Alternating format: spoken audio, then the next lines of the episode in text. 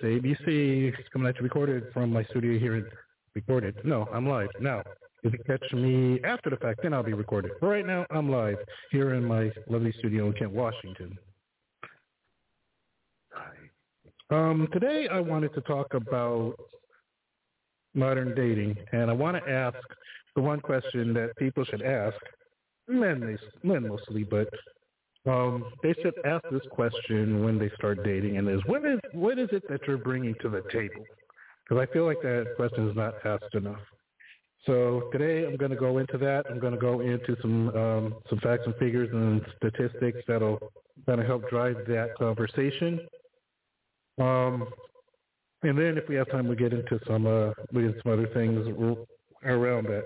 But I kind of wanted to make a broader. I kind of wanted to, I wanted to make it a broader conversation um, about how we actually need a definitive starting point, especially nowadays. We need a definitive starting point in any kind of relation relationship, and it just helps with the overall management of it. So that's kind of what I want to do today by asking that question. But first, um, I'm not going to say anything else about Israel because I'm kind of disappointed at what I'm seeing out in out in the world regarding this whole conflict. And it's really driving it's driving the point home that there are there were latent anti-Semites in on both sides, conservatives and definitely the among the liberals. But you know, when you haven't seen this this much anti-Semitism since 1932 Germany, it says a lot about the world we're living in today. So I'm not going to say anything about this. It's just way too divisive. Um, I don't feel like dealing with the anti-Semites, so I'm just going to right now. I'm just going to kind of keep my mouth quiet about it. Um, not to say I won't say anything about it in the future, but like right now, it's just um, no, it's not the time. Not for me, at least. That's that. If you read my show notes, I have a special report. And the special report, again, it's not about Israel. I'm done with Israel. But, um, well, for now, I'm done with Israel. But it's I kind of want to talk about, I kind of want to spend this first hour talking about something that happened to me on uh, early, it was Tuesday night, early Wednesday morning, right? Because it happened to me at work. And it kind of, again, this, it drives home the point that don't judge, it's easy to say don't judge a book by its cover, right? However, we don't want to judge books until we actually read them at all, despite what the cover may be. We just don't want to. You just don't want to make prejudge. Now I get it.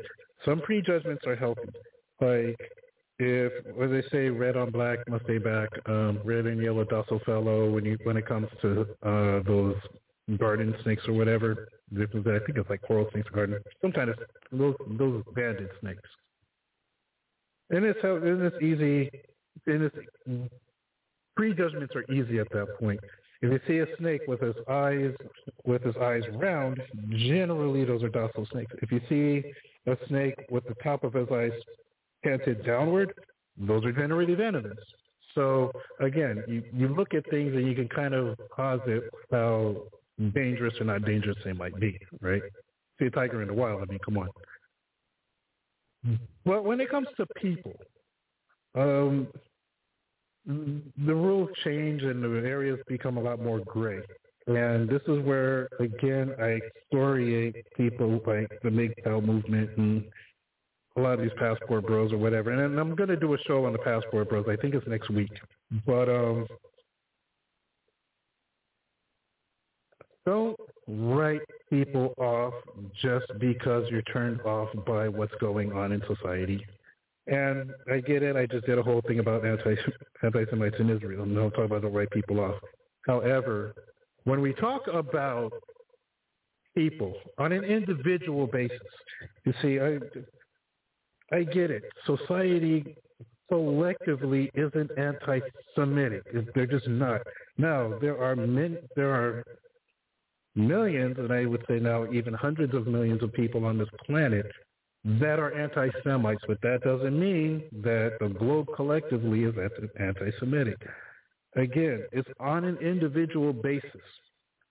And you kind of have to take human interaction as such, which is, again, where the MGTOWs go wrong because instead of saying, well, okay, this particular person is toxic, where this particular person is also toxic, and this particular person may not be toxic, but because this particular person is of this particular group, then they're probably influenced by the toxicity. So I'm going to write them off anyway, and it's kind of it, and it makes it kind of a not a numbers game, but um, an odds and chances game.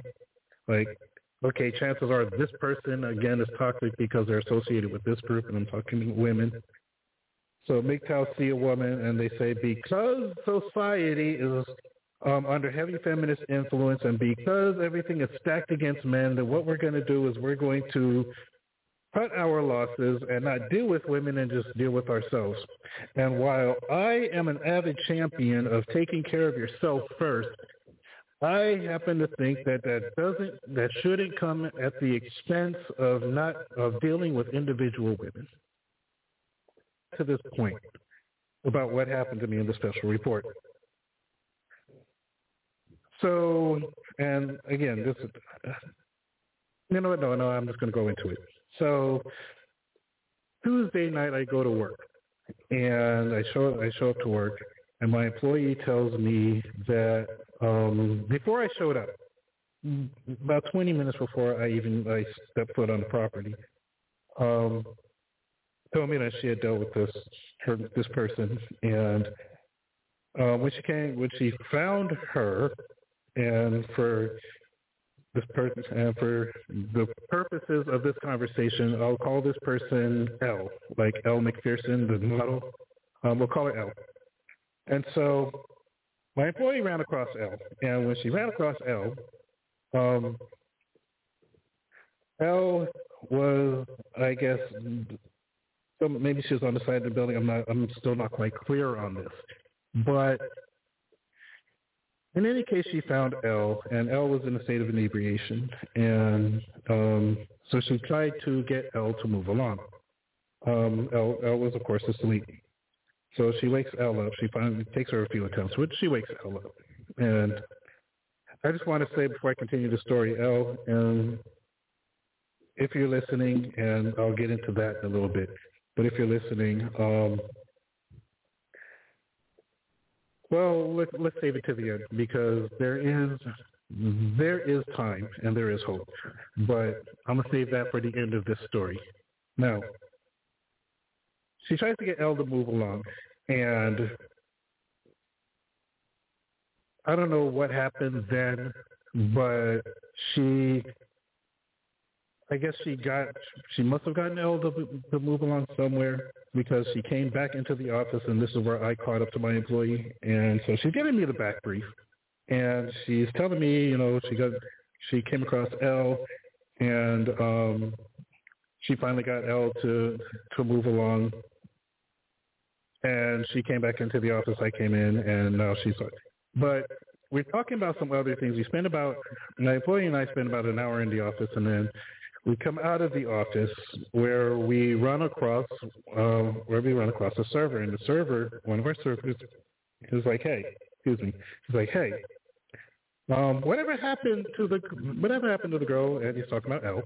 It's like, whatever happened to the girl that you found on the side of the building? And uh, my employees was like, "Hey, um, I, I got her to. I think I got her to move along. I don't know. She got up and she went somewhere um, and I just kind of left it alone. And so the server was like, yeah, I thought I've seen her kind of buzzing around, but I'm not quite sure where.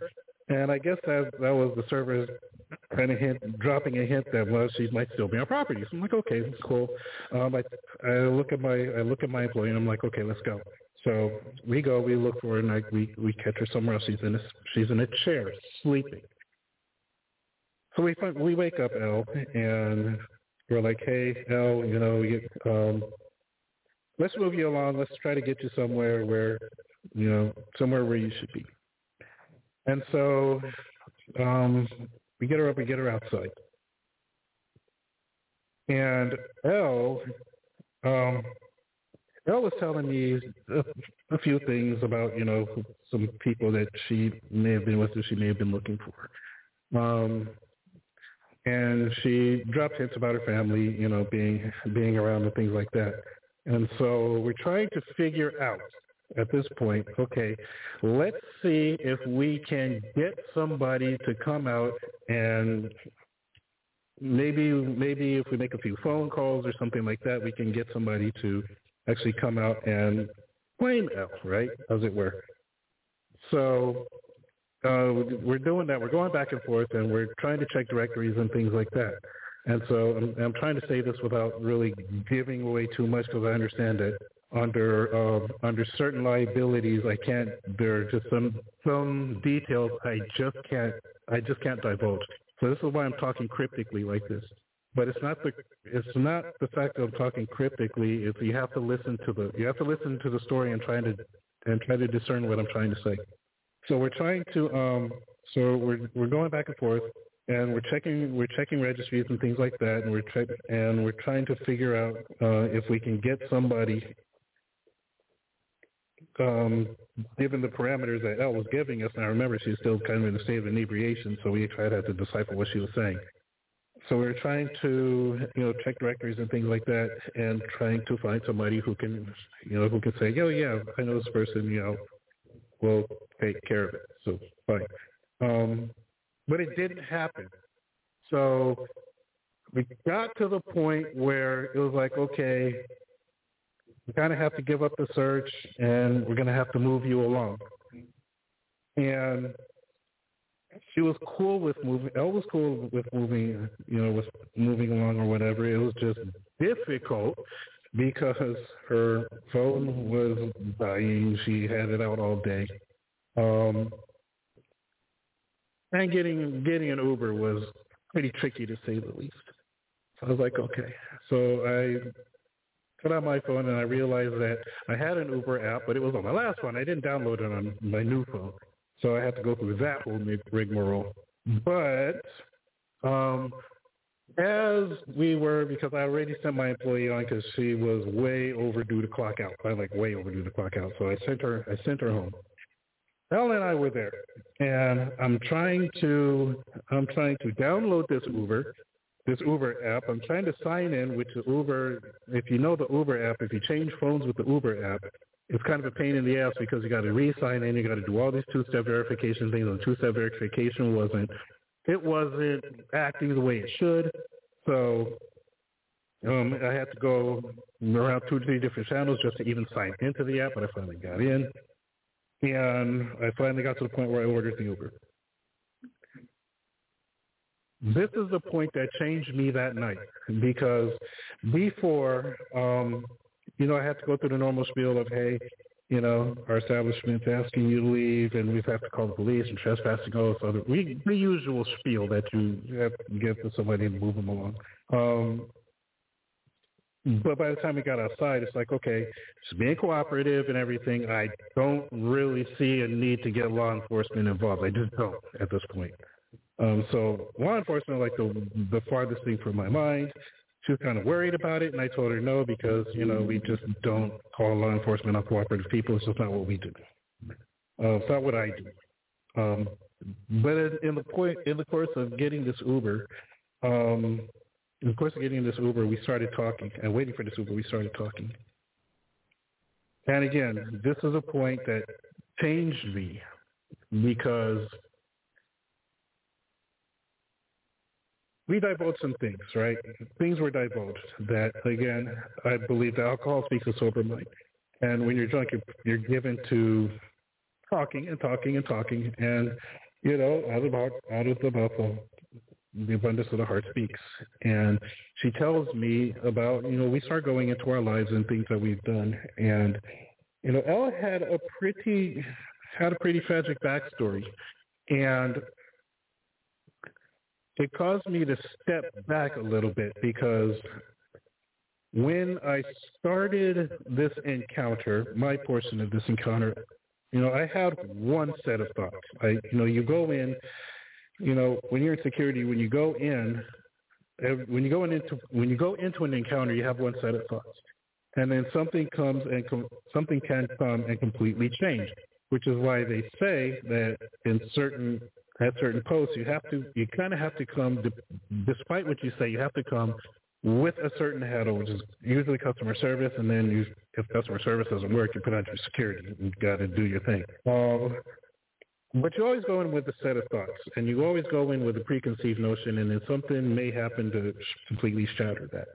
And that's what happened this night. You know, when she when we were talking about you know life experiences, and by the end of our conversation, and by the time the Uber had showed up, um, you know, I felt it kind of it, it, it burned itself into my soul for lack of a better for lack of a better uh lack of better terminology. It burned itself into my soul. And I caught myself thinking just thinking about it all night. Um because this when even in my last couple of shows, when I talk about how um, when I talk about dating and how to own your how to own your shit, basically, right?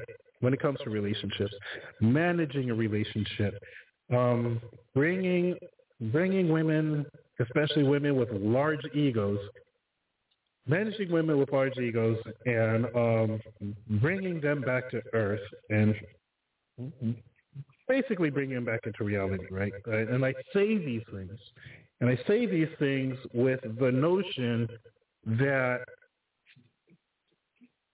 a lot of women are this way.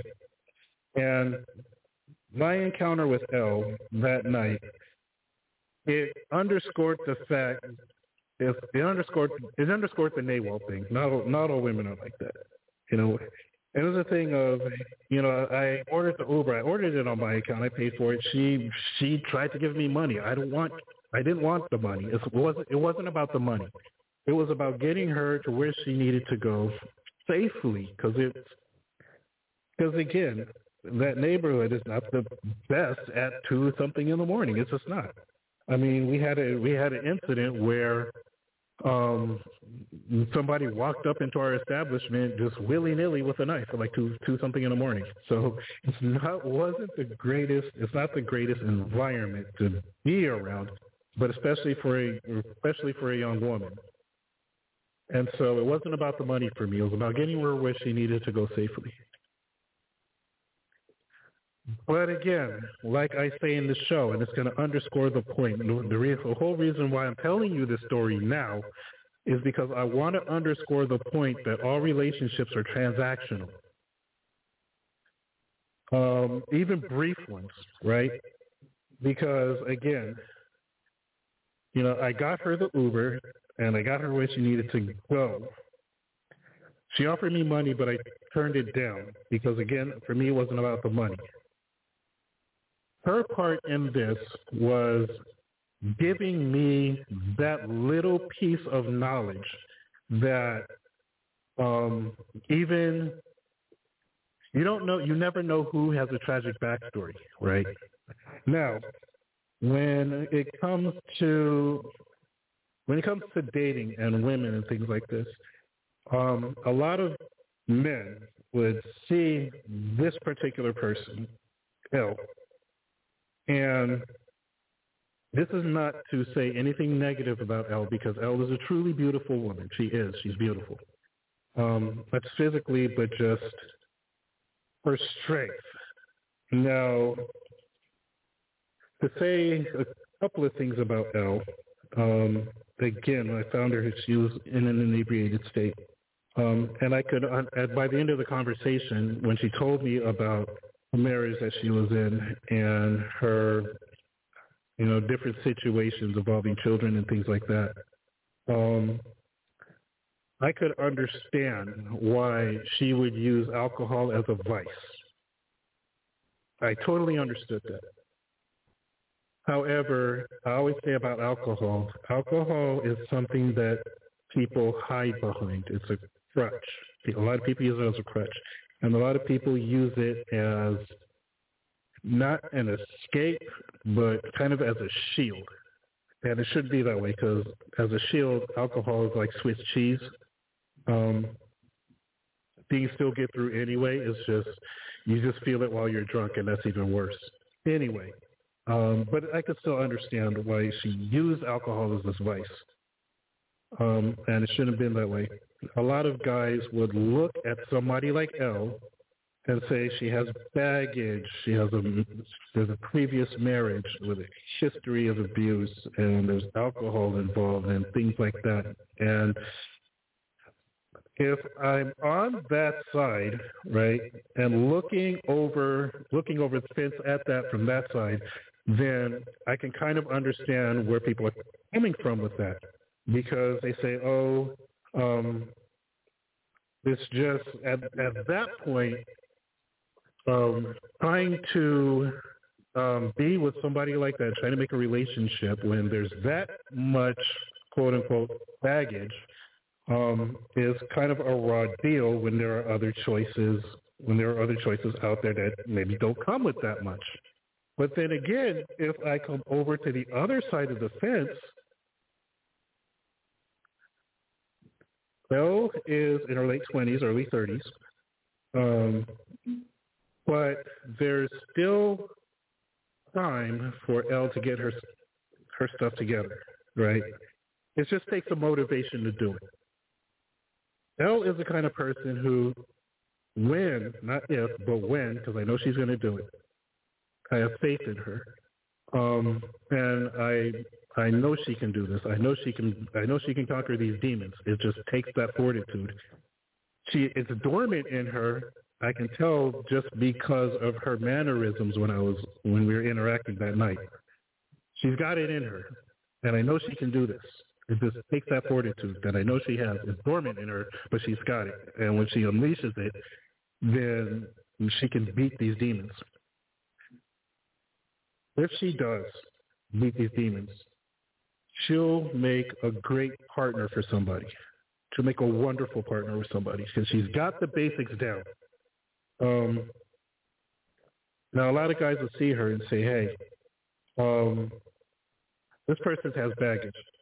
This person is most likely an alcoholic. This person has a history, a marriage, a failed marriage of an abusive, to an abusive ex. Um, this person's got a lot of emotional things she needs to deal with surrounding surrounding what's happened in her past, and that would be a deal breaker for a lot of people, for a lot of guys. And again, if I was on that side of the fence looking over at somebody like at somebody with um with those with that lens or with those kind of, with those other glasses on, then I can understand where the guys are coming from with that. But at the same time, you have to look at the individual and again, right now, at this very moment, I wouldn't advise Elle to try to pursue um, any kind of relationship or dating or anything like that. Her best bet would be to be by herself right now. Um, maybe not too long, because again, late 20s, early 30s time frame, this is her age. So she doesn't have a very long time if she wants to, especially if she does decide to come around and try again with the, try again with having kids. But at the same time, um, someone in that position, someone who's trying to clean herself up, who's trying to get her life together, um, it can happen but she's got to move on it because if she does plan, if she ever does turn around and plan to have kids, um, she's going to be within a few years. She's going to be up against a biological clock, and in that case, um, in that case, she would have to she would have a lot of work to do in a very short amount of time. However, if she does decide uh, if she does decide to stay on course and not have kids, then um, she can still she can still find somebody. She'll have a little more time because she's not she won't be up against the clock, but um, she would have to do the work necessary to um, to bring herself to where she can offer someone a, all of herself and not fractured and broken pieces. And this is the ultimate thing that I want to talk about is what do you do in the first hour? It's the one I'm going to talk about in this first hour. What do you do when life breaks you? And how do you manage how do you manage people that have been have been broken by life situations? So what I'm going to do is I'm going to take a break, and for the last half hour, I'm going to talk about not the definitive, not the definitive thing, but I'm going to just put together my opinions, and maybe somebody else has some else has some opinions to share. But what do you do when life breaks you? How do you manage that? Because there are some truly, again, there are some truly amazing people out there who have just been broken by life. And I'm going to bring up a thing that I actually saw, um, not on social media. I think no, I it might have been social media, but I'm going to bring up something that exists in in Asia. I think in Japan and it's just going to underscore underscore my point about people who have been broken and what happened when they pick up the pieces and put themselves back together. So I'm going to talk about that in the next segment. So I'm going to take a break, and then when I come back, we'll get into that. And then um, in the second hour, I'm going to talk about bringing what you have to bring to the table, and hopefully, it's all going to tie in and all going to make sense. All right, so that's that's what's up. I'm going to take a break, and we'll be back. You're listening to uh, ABC on SoundCloud. SoundCloud. I'm on Blog Talk Radio. I keep saying SoundCloud because I'm so used to being on SoundCloud. Um, but you're listening to ABC on BTR, Blog Talk Radio. Be back. Hey, let's take a minute and meet Clark Kent, or Superman. Chief, believe me, you're in for a treat just as soon as Jimmy gets back here. Great Caesar's ghost. What's holding him up? You know I can't work without a good breakfast. Chief, Jimmy's bringing a box of Kellogg's Sugar Smacks. All the more reason for hurrying. Confound it, that boy knows I like those new Sugar Smacks. And he knows I do, too. And that's a cinch.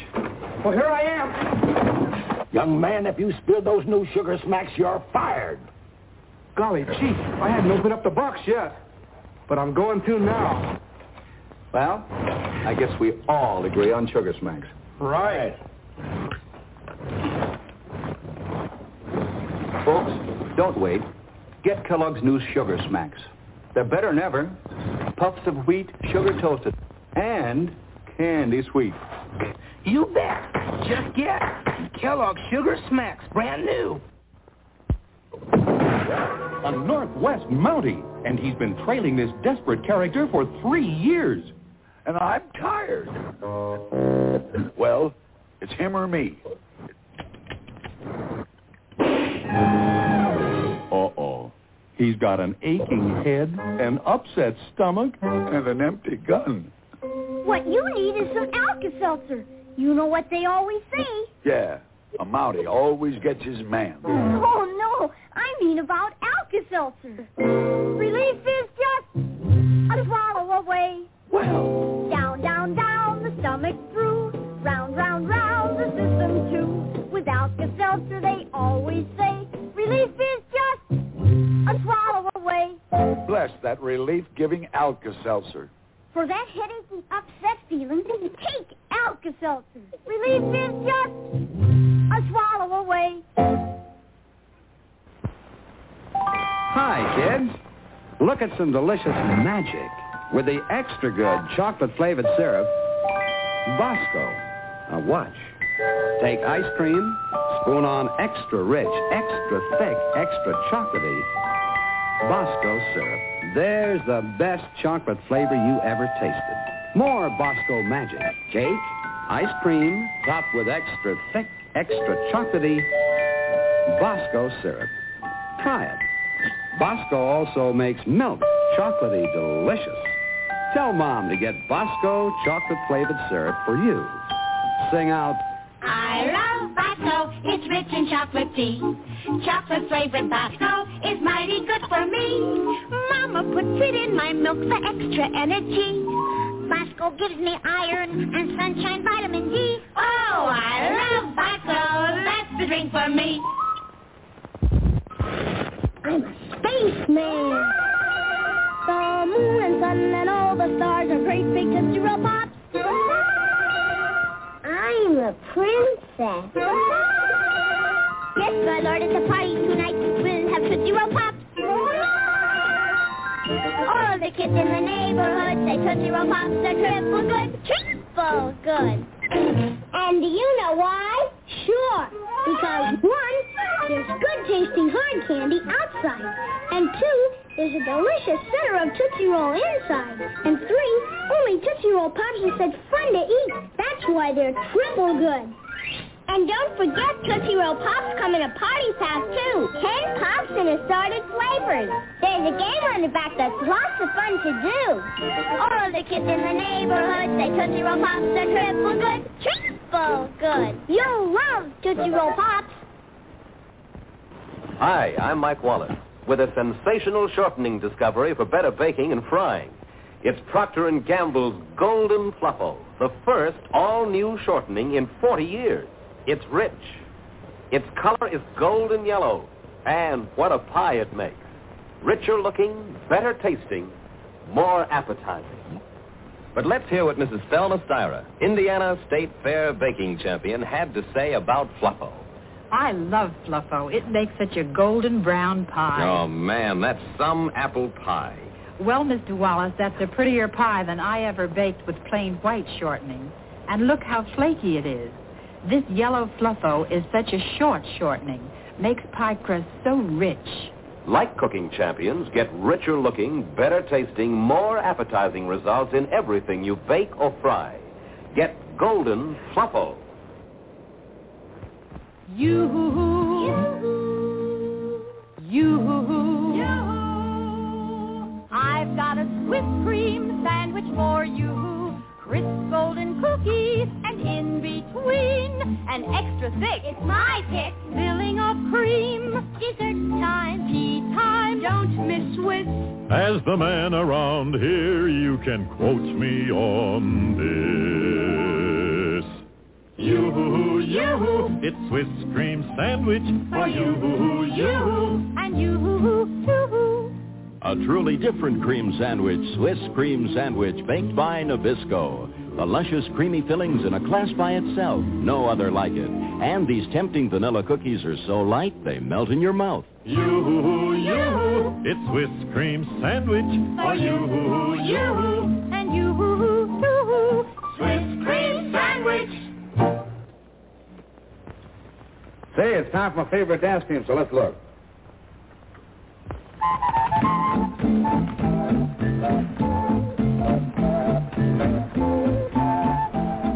Ah, a box of matches and a pack of old gold cigarettes. That's all you need, my friend. And you're enjoying the smoothest, mildest, tastiest cigarette ever created. A treat instead of a treatment. That's old gold cigarettes. Made by tobacco men, not medicine men. Give you the cigarette that treats you better in every way. Because in every way, it's a better cigarette.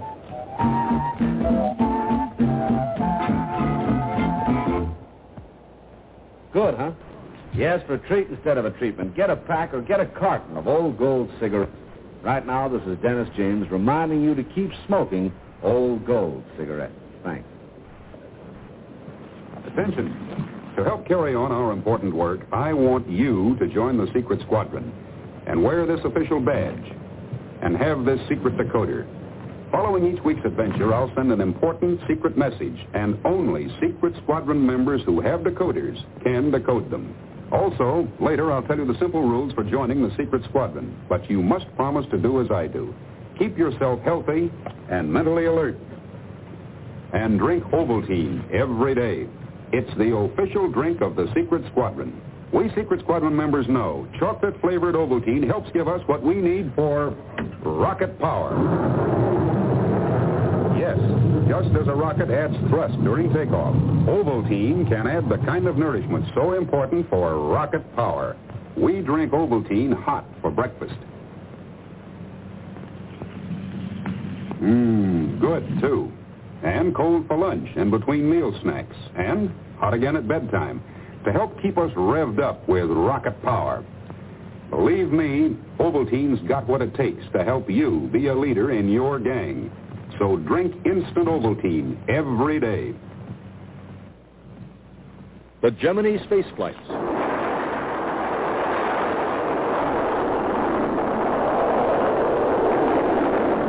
The trips are long.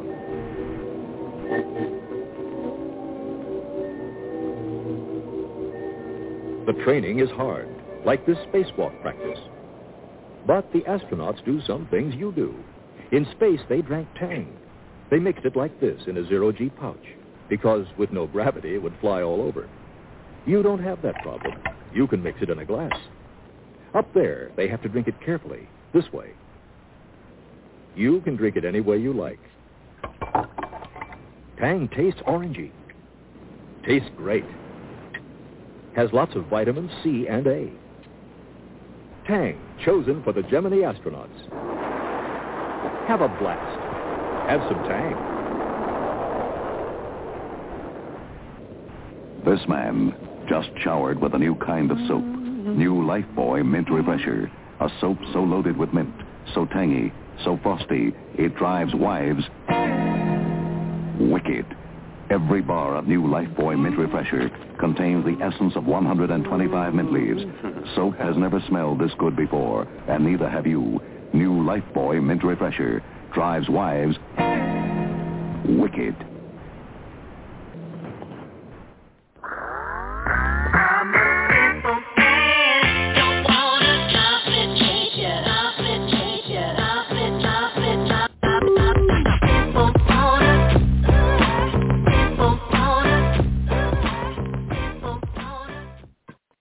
So what happens when life breaks you, right?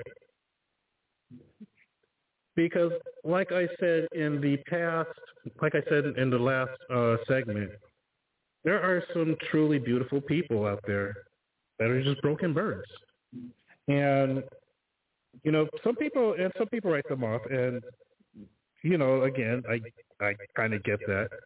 But what do you do if you come across a truly beautiful person that's just been broken?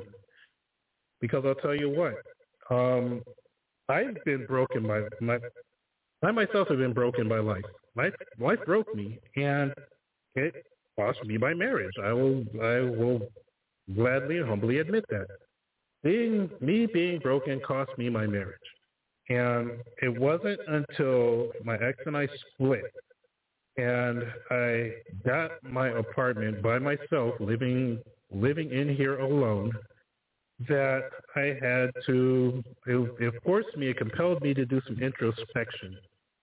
And throughout the course of this introspection that I had to do for myself, that I had to come to understand that a lot of things that I believed because I was broken were just erroneous, and I had to turn away from those beliefs. But I also had to forgive myself for a lot of things that I did in the past, and not just not just in my marriage, but before. And so it helped me put put myself back together again. Was I am I the person I was before life broke me? No. However, um, and I'll get to this point in a little bit, so put a pin in this. Uh, however, I put myself back together and I'm the same but different but enhanced. And this is what I, if life breaks you, again, and if you're out there and you're listening to this, and maybe you're broken, maybe life broke you and perhaps you're still broken, maybe you put yourself back together. But if you want to tell your story here on the air, you know, I'm here to listen and my area code is this area code five six three nine nine nine three five nine six. If you're here on Blog Talk Radio and you're at my wall and you're listening to this, you know, you see, just use the number you see there, five six three nine nine nine three five nine six. Um, tell me your story. You know, maybe you're still broken, or maybe you've put the pieces back together. Maybe you found your vice that helped you put the pieces back together, whether it be like a group, a certain social group, maybe religion help you put and again i'll talk about religion in a little bit because i'm going to go the second part is going to be a tale of two women. And i'm going to compare contrast um, l and another woman I'm going to call B, like Bea Arthur, the actress, but not Bea Arthur, of course, because again, um, just like I'm not talking about Elle Macpherson. Um, I don't even know Elle Macpherson, but this girl Elle, I call her L just to make that comparison. But anyway, back to back to my point. Um, so I'm go- I'm going to compare and contrast L and B because L and B are two two women that you know that were in my sphere and whereas L used one, they were both broken by life. But whereas one turned to one vice, one turned to the other vice, and and, and there's two different mentalities there, and I want I want to talk about that I mean later. But yeah, if you want to if if you want to call in and you want to tell your story of being broken by life, and maybe you're still broken, or maybe you found your vice and you were able to pick yourself back up then you know I'm happy to listen to that story. If if you want to say, if not, then you're more than welcome to keep listening. You don't have to call. Um, it's fine. I've been running these shows like monologue like since the beginning, so it's like. Um, but when you're broken like that, right? You have you have to pick up the pieces before you can do anything. You have to put yourself back together. Why? Because being broken, you can't do anything being broken because you're in a bunch of different pieces, and a piece of you just won't accomplish anything when the rest of the pieces you're leaving behind. So you're only taking a fraction of yourself and you're trying to make a life with only a fraction of yourself and it just doesn't work, right? It, it doesn't. You have to pick yourself up. You have to put yourself together.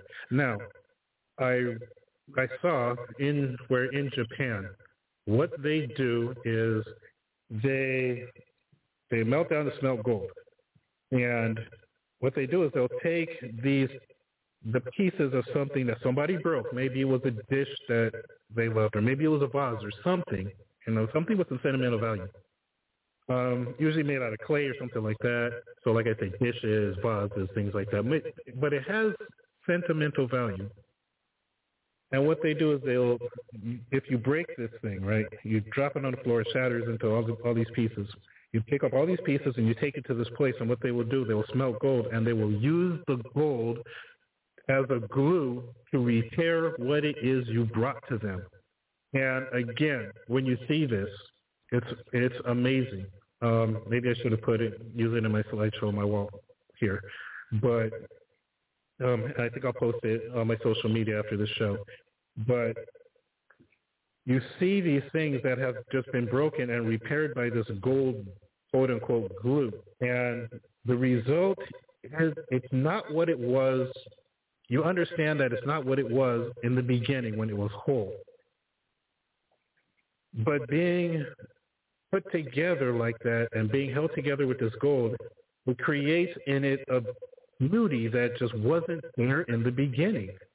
Because you have these cracks and these splits that that are just that are gold. And it just it it it makes the product more beautiful arguably more beautiful than it was in the beginning because now you have this gold this this item with all of this gold just spider web through it and it's an amazing thing to see and it speaks to what happens when you're able to pick up these pieces and put yourself back together through this quote unquote trial by fire. Um, so when you put this and you and you glue yourself back together with this gold called life experience, then you come out even stronger and even an even more beautiful person than you were before but you have to go through the motions. You have to go through that emotional heavy lifting. You have to take those pieces and you have to put those pieces back together and you have to glue them together with the gold of life experience. And not only that, you have to vow to yourself that even though your past is what it was, your past is a part of you, you have to vow that A, you will learn, you will lose, you will, you will use what you learned in the past. Um, you actually you use what you learned from the past as a rudder for your future because you don't want to go back to what that what that was. So you understand that your past is a part of you that you have learned that you will not go back to. And you kind of learn what kind of learn what all the situations were that led you to that. That's that's the other part of introspection. You you learn what led you to do the things that caused life to break you, and you repent from that. You you turn away from that, um, and then you go. You happily march forward um, with your new put together self, and you do things like get off the alcohol, get off the drugs, get your get yourself enrolled in school or get a job or if you don't want to do that like i say for especially for women women have two tracks in life. They have the career track and they have the family track. So they can pick they can use a clear mind to pick the track that they want to live the rest of their life whether it be career or family. Now for somebody like l um l still has a choice. Um and again being being broken by life and being put back together with this with this goal and that just enhances the beauty of her being. Um, she still has this. She still has the choices before her. Now, does she have the time that she had? No, but um, she still has enough time to make it and to do this thing for herself. Okay. Now, compare this to somebody like me because B me and B kind of had a falling out, and B is the person who B, B is the kind of person who she life broke her too, um, and she did some things in her past that I, I get it she regrets.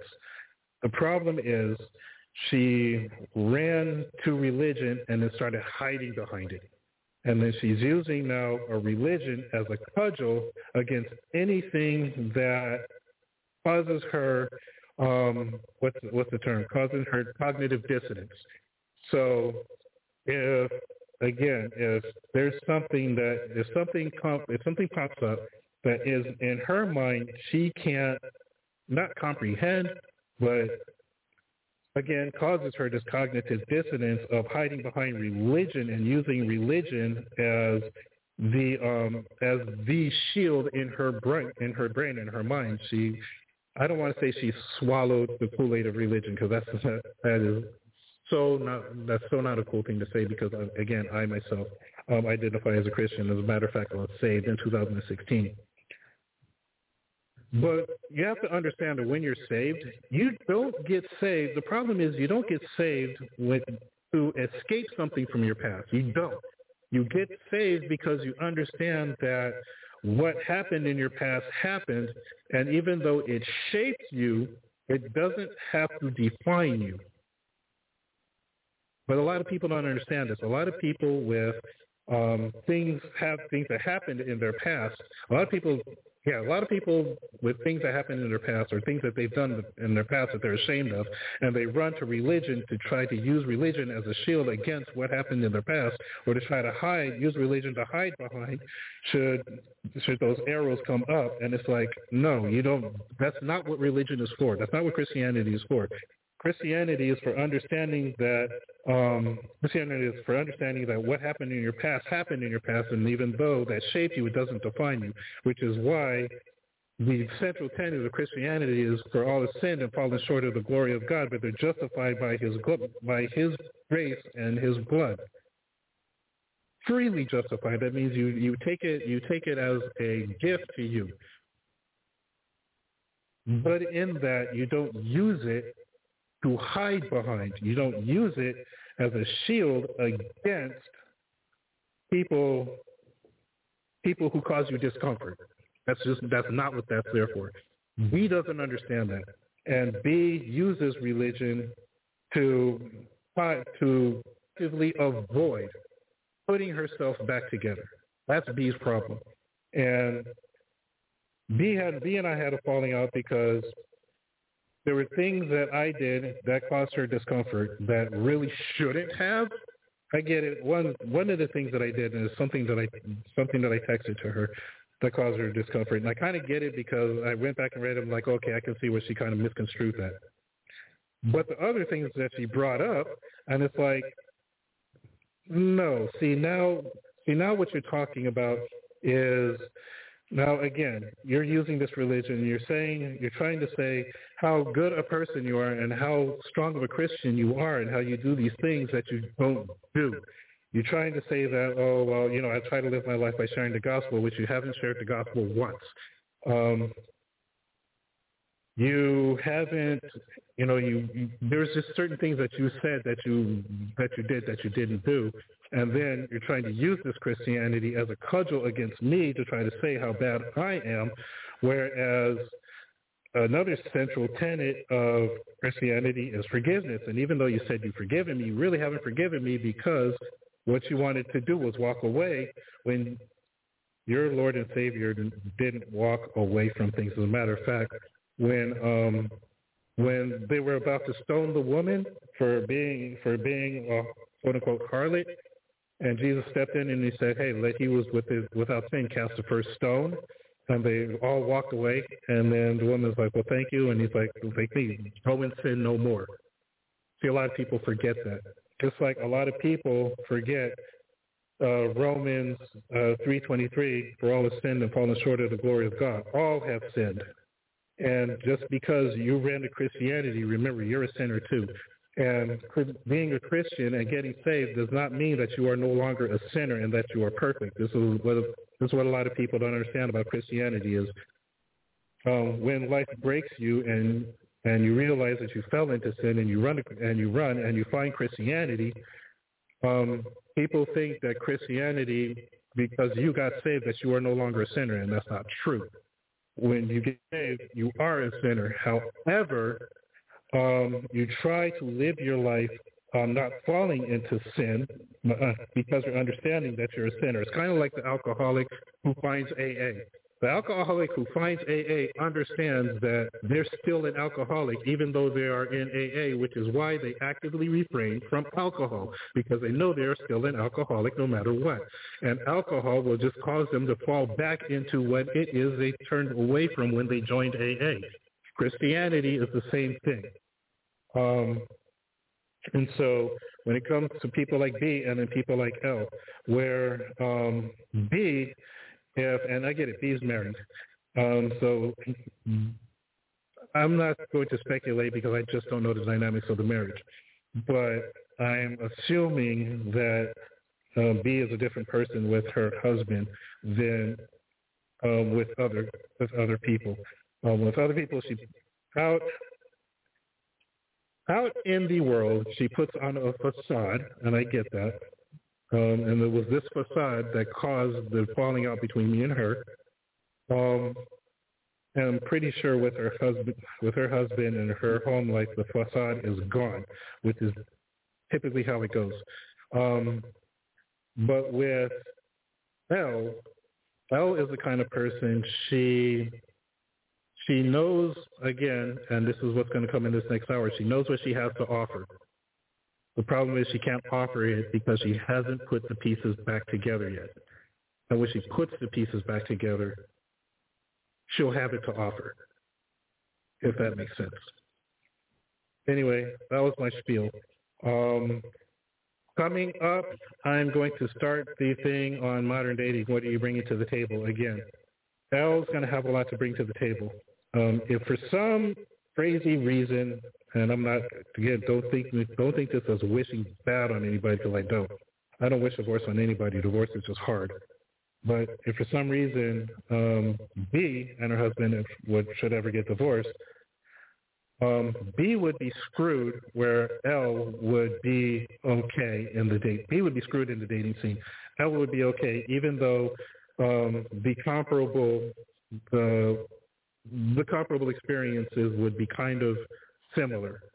Um, there are just dynamics that in play that would screw B but make L okay, and I'm going to get into that in this next uh, coming up in this next segment. So what I'm going to do is I'm going to take a break and we get another break, and then when I come back, we'll get into that. You're listening to ABC on BTR.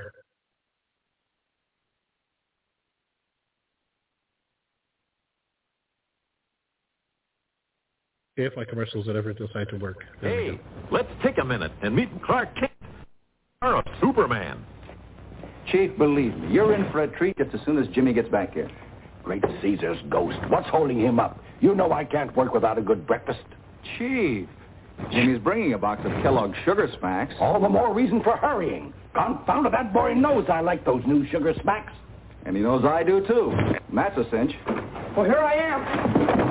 Young man, if you spill those new sugar smacks, you're fired. Golly, Chief, I hadn't opened up the box yet. But I'm going to now. Well, I guess we all agree on sugar smacks. Right. Folks, don't wait. Get Kellogg's new Sugar Smacks. They're better than ever. Puffs of wheat, sugar toasted, and candy sweet. You bet. Just get Kellogg's Sugar Smacks, brand new. A Northwest Mountie, and he's been trailing this desperate character for three years. And I'm tired. Well, it's him or me. Uh-oh. He's got an aching head, an upset stomach, and an empty gun. What you need is some Alka-Seltzer. You know what they always say. Yeah, a Mountie always gets his man. Oh, no. I mean about Alka-Seltzer. Relief is just a swallow away. Well. Down, down, down, the stomach through. Round, round, round, the system too. With Alka-Seltzer, they always say, relief is just a swallow away. Bless that relief-giving Alka-Seltzer. For that headache and upset feeling, take Alka-Seltzer. Relief is just a swallow away. Hi, kids. Look at some delicious magic with the extra good chocolate-flavored syrup, Bosco. Now watch. Take ice cream, spoon on extra rich, extra thick, extra chocolatey Bosco syrup. There's the best chocolate flavor you ever tasted. More Bosco magic. Cake, ice cream, topped with extra thick, extra chocolatey Bosco syrup. Try it. Bosco also makes milk chocolatey delicious. Tell Mom to get Bosco chocolate-flavored syrup for you. Sing out, rich in chocolate tea. Chocolate flavored Bosco is mighty good for me. Mama puts it in my milk for extra energy. Bosco gives me iron and sunshine vitamin D. Oh, I love Bosco. That's the drink for me. I'm a spaceman. The moon and sun and all the stars are great big Roll Pops. I'm a princess. Yes, my lord, it's a party tonight. We'll have Tootsie Roll Pops. All the kids in the neighborhood say Tootsie Roll Pops are triple good. Triple good. And do you know why? Sure. Because one, there's good tasting hard candy outside. And two, there's a delicious center of Tootsie Roll inside. And three, only Tootsie Roll Pops are such fun to eat. That's why they're triple good.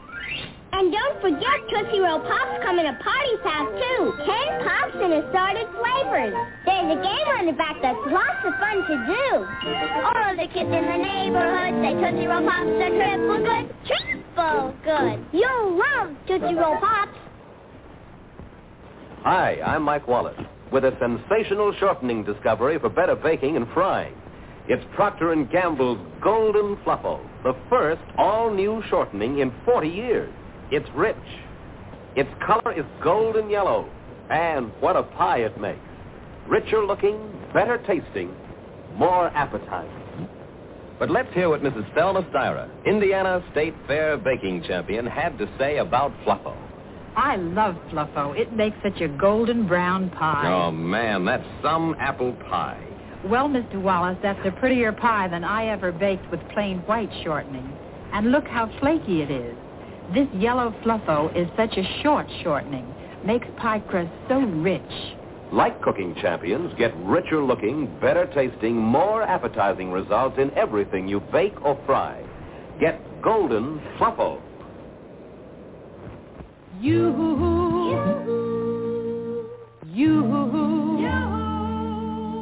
I've got a Swiss cream sandwich for you. Crisp golden cookies, and in between, an extra thick. It's my pick. Filling of cream. Dessert time, tea time. Don't miss Swiss. As the man around here, you can quote me on this. You, you, it's Swiss cream sandwich for you, you. And you, too. A truly different cream sandwich, Swiss cream sandwich baked by Nabisco. The luscious creamy fillings in a class by itself, no other like it. And these tempting vanilla cookies are so light they melt in your mouth. You, you, it's Swiss cream sandwich for you, you. And you, too. Swiss cream sandwich. Say, it's time for my favorite dance team, so let's look.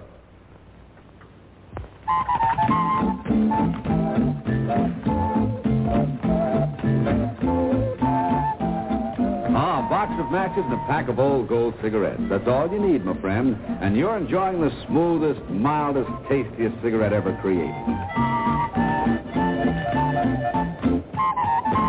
A treat instead of a treatment. That's old gold cigarettes. Made by tobacco men, not medicine men. To give you the cigarette that treats you better in every way. Because in every way, it's a better cigarette.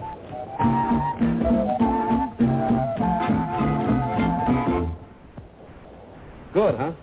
Yes, for a treat instead of a treatment. Get a pack or get a carton of old gold cigarettes. Right now, this is Dennis James reminding you to keep smoking old gold cigarettes. Thanks. Attention. To help carry on our important work, I want you to join the secret squadron and wear this official badge and have this secret decoder. Following each week's adventure, I'll send an important secret message, and only secret squadron members who have decoders can decode them. Also, later I'll tell you the simple rules for joining the secret squadron, but you must promise to do as I do. Keep yourself healthy and mentally alert. And drink Ovaltine every day. It's the official drink of the Secret Squadron. We Secret Squadron members know chocolate-flavored Ovaltine helps give us what we need for rocket power. Yes, just as a rocket adds thrust during takeoff, Ovaltine can add the kind of nourishment so important for rocket power. We drink Ovaltine hot for breakfast. Mmm, good, too.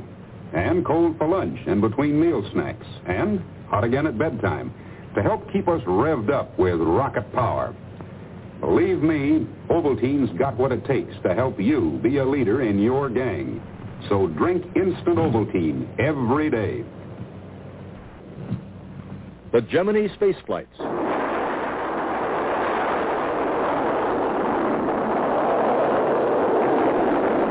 The trips are long.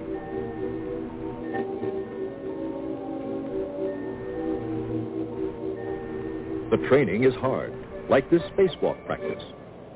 But the astronauts do some things you do. In space, they drank Tang.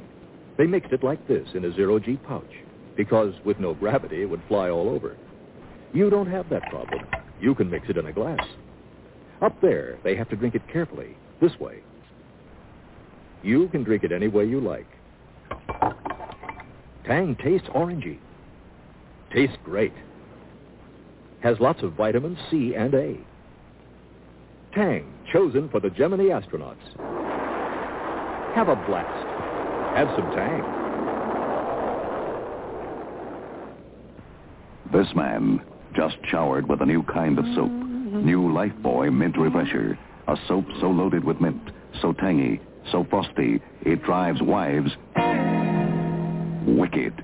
Every bar of new Lifebuoy Mint Refresher contains the essence of 125 mint leaves. Soap has never smelled this good before, and neither have you. New Lifebuoy Mint Refresher drives wives wicked.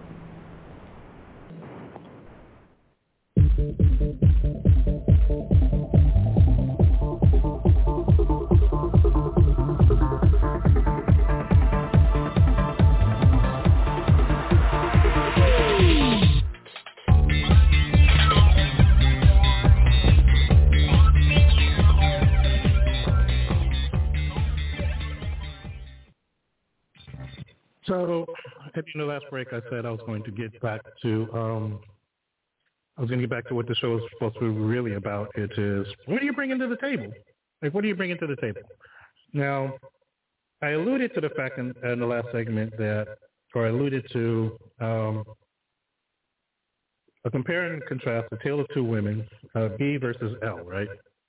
And I said before we broke that if all things considered, and if both were if both were single at the same time and looking for you know looking for another partner, um, we would be screwed and L would be L would be gold. Why? Why do I say that? Because let's say, for all intents and purposes, right? Now, again, don't think this is wishing bad upon B. I don't. Don't wish divorce on anybody. So I hope her marriage lasts 55, 60, 65 years. But should they get, should B and her husband get divorced and she finds herself um, trying to look for a different, trying to look for another partner, she would be screwed. L would be okay. Let me tell you why. L has the drive. L has the drive to improve herself. She, it's there. She has the strength. She has the drive. Um, she has the fortitude. She just needs to unleash it. And once she does, she'll have a lot to offer. Again, this is going to be what do you bring it to the table? I'm going to get to that in a bit. But she'll have she'll she'll have something to offer. She will. B, on the other hand, will not learn because B uses religion to shield her from what happened to in her past. And like I said in the last segment, that's not what that's not what getting saved is for. Getting saved is because you understand that you're a sinner and not that you know that getting saved will not will not make you not a sinner anymore. And there's a lot of women who, who embrace Christianity don't understand. They they they run to Christianity because they think that if they become saved, that all of a sudden, um, all of a sudden, they're not a sinner anymore. They're they're saints now, and it's not true. Um, Christianity is not. I mean, they say that yeah, once you get saved, your sins are wiped out. That is absolutely not true. Your sin, you you still sin. It's still in your history. However, you understand that once you get saved and you accept the blood of Christ, that you have a shot of getting you you do have a, that shot of getting into heaven. Whereas before you, before you got saved, you didn't. That's the only difference. It's not that it's not that once you become saved, you, you're no longer a sinner and all your sins have been wiped out, and some and somehow you're saintly gold among the angels. That's not how that works. B doesn't understand that. B thinks that because she became a Christian, that somehow all of her sins are no longer applicable. And the thing is, those sins have been forgiven, but they're still there. You still did them, and you can't use you you don't use Christianity as a, as the shield against that. You have to you embrace that and then turn away from it. Is the whole essence of sal- salvation and repentance. You embrace you you accepted that as a part of yourself, and then you turn away from it, never to do it again. Um, but it doesn't make you holier than thou, and that that's what B's problem is. That's why B is screwed because B, to to do a comparison, both B and L are are beautiful women in their own right. Now, again, the one to tell the one to ten scale really absolutely applies. Um, and if I were, again, if I were rating, um, I give them both. I give them both sevens. They're way above average, right? Not exactly. Um, not exactly. Oh, I don't know. I'd say fashion model material, um, but they're they are they're they're really pretty women, right? Don't have any contracts from Cosmo knocking on their door, but they're still pretty. They're still pretty women. They're above average in their own rights. So I say they're they're about a seven. Now I believe that between that after I'd say 20 years old, whatever you start with, you lose one point every 10 years, and I'll go into that in the, in future show. You lose one point, so 20 from 20 to 30, from 30 to 40 to 40 to 50, right? You lose you lose one point in the looks department. Women do. Men, some men do as well. But again, I'll get into that. I'll get into that. Some men actually get. Um, some people, some men actually, it climbs. Uh, Richard Gere's did. Uh, George Clooney's did. So, you know, you have that. And there are also these some women who who got somewhat better. They theirs climbed one or two, and you know as they as they got older. But those are the exceptions and not the rule, right? But again, let's talk about that in the future show. Um, give them seven, uh, as it were, at this point in time, um, which makes the fact that Bruna, Bruna, I just, I just said I just said her name. Um, given the fact that she uh, is a live is between, you know, 30, 35 years old, having some years on L, you would think would give her an advantage, but the problem is that problem is that B would the problem is that B being in the advanced age is again up against the wall, whereas if she were looking for a man to date, then she, kids are just off the table. And for any any man who's looking for a mate that wants kids, um, for any man that wants kids, then she would just be automatically off the table because, again, at that age, you're going to start running into problematic pregnancies. Whereas L would absolutely still be in that range. Now, depending on how long it takes L to get herself together. Now, if she does it within a year or two, and then she does this, she finds somebody who, yes, I can absolutely be with this person. She, he treats me right, I can have kids by him. Then she'd be, she'd still be okay at 31, 32, 33 years old, somewhere thereabouts. Um, so she would have that to offer. Now, speaking of things to offer, now I said that you know one would have something to offer, where one wouldn't, except looks that are decline on the decline. um, now, when it comes to men and women, right? Because the society is set up the way it is, um, women are proud to proclaim they have they have certain preferences in mates, right? Oh, he's got to be six foot. Oh, he's got to be fit. Oh, he's got to make six figures. Oh, he's got to have a full set of hair, full set of teeth, full head of hair, things like that, right? Have all these preferences. Now, when a man says, you know, I prefer a younger woman who doesn't have kids, who's fit, all of a sudden he's a misogynist, right? It's, you take me as I am. You take me, if you can't handle me at my best, then you don't deserve me at my worst. If you can't accept my kids, and you can't accept me. Things like that. Whereas um, men can't say that about women. And it's kind of a double standard the matter is everybody has preferences, and the preferences are the preferences go back to biological history. Bio, one thing that won't change is biology.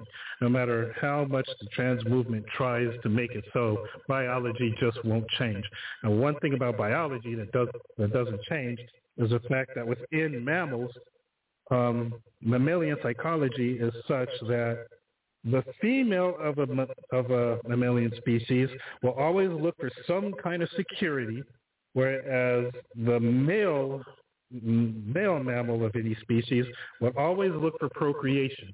That goes from for everything from guinea pigs to humans, right? Which is why, um, which is why lions. If you see lions in their pride, um, one lion would have like several lionesses because uh, those lionesses know that that lion is there for protection. You won't have you won't have um, a weak, malformed, or deformed lion, or somehow somehow one that isn't up to par. Um, with a whole bunch of lionesses, they're usually the ones that are born with birth defects are usually cast out, even if they survive, right? Um, that's but that's within any mammalian species, which is why there, which is why um, any pack animal is the, the structure of the animal pack is that there's a leader and several followers. There's a leader, usually a co-leader, but there's, there's several followers. The leader of the pack, they call him the alpha. The alpha usually has their pick of the females because the females look to the alpha for protection. The alpha looks to the females for procreation. That's just it, and that's been biological fact for as long as we've been on this earth and it hasn't changed. Today, women, especially in Western societies, and again, my Passport Bros show is coming because they're again, it's, they're in for a world of heartache because they don't under. There's something about this that they don't understand. Women anywhere is going to look for somebody who can provide and protect. Men will look for somebody who they can procreate with. So as a woman gets older and the biological clock is ticking kind of really close to the alarm, it's a red flag for your average male. It's red flag for your average man. Why? Because the average man is going to want to procreate and continue his lineage, especially if he does not have kids himself. And there are, and last I checked, I'm just talking about black men, not men um, across the spectrum. I know black men, what, 50, between 50 and 60 percent somewhere between 50 and 60 percent of black men are single without children. So again, um, I'm pretty sure the numbers are comparable for white men, and then again for whatever. I haven't, I haven't seen it, but the point still remains that um, your average male without kids is going to want to procreate and keep that line going. And maybe and maybe it's dormant, and then when they find the right woman, it wakes up. But there there is still that desire, uh, which is why a lot of older women who have these successes. If you go back to my go back to one of my previous shows, I said that career track um, is going to shut the door on the family track because you'll spend you'll have spent so much time getting that career, getting that degree, then even more time climbing the career ladder to where you need to go. Now you're successful, but the problem is now that you're old and you can't, you don't have the prospect of um, delivering babies. No man wants that, which is why they're still single in their advanced age. And when I say that, people act like I don't know what I'm talking about. But anyway, whereas um, one would be, one is a, a bit older, so it behooves her to stay married no matter what, because she will still have that security. If she gets out into the dating world, then the dating world is not going to be nice to her at all because A, because of her beliefs, and B, because of um, because of her age. Whereas L would again, right now, Elle's Elle's um, Elle's not in a place where you know she Elle's not in a place where if she gets into a, if she gets into anything, it's going to be productive because again, there are pieces to pick up there, and there are things to put back together. But if she puts herself back together, she still has time to have something to offer. Now, when we talk about bringing something to the what you're what we're bringing to the table, what do you have to bring to the table? If a guy asks a girl, what do you have to bring to the table? What will the answer be? The answer, depending on the answer given, should absolutely be a deal breaker for some guys because um, a lot of women out there, they're the prize.